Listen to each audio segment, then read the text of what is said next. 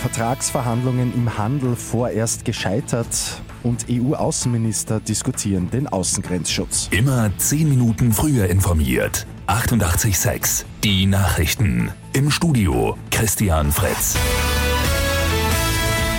Auch die vierte Runde bei den Kollektivvertragsverhandlungen im Handel hat keine Einigung gebracht. Das Angebot der Arbeitgebervertreter von 2,35 Prozent ist den Arbeitnehmervertretern deutlich zu wenig. Für übermorgen hat die Gewerkschaft deshalb Aktionen und betriebliche Aktivitäten angekündigt. Der Weihnachtsbetrieb soll dadurch aber nicht gestört werden. Wann sich die Vertreter zur nächsten Runde treffen, steht noch nicht fest. Die EU-Innenminister diskutieren heute in Brüssel über den Ausbau der Grenzschutzbehörde Frontex. Bis 2020 will die EU-Kommission 10.000 zusätzliche Beamte einsetzen. Einige Mitgliedstaaten glauben aber nicht, dass dies umzusetzen sei. Außerdem fürchten einige Länder an den EU-Außengrenzen, dass die nationale Souveränität dadurch eingeschränkt werden könnte.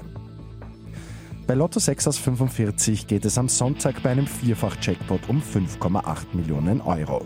Gestern hat nämlich niemand folgende sechs Richtigen getippt.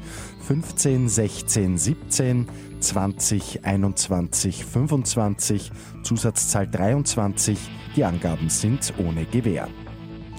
Und in Niederösterreich wird jetzt eine Notruf-App für Gehörlose getestet. Die gute Nachricht zum Schluss. Dadurch soll es auch für Gehörlose einfacher werden, im Notfall einen Notruf abzusetzen.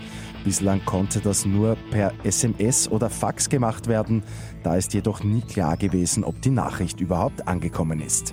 Mit der neuen App soll durch einen Knopfdruck nur die zuständige Leitstelle erreicht werden und dann kann man mit der Leitstelle via Chat in Verbindung bleiben. Mit 886 immer 10 Minuten früher informiert.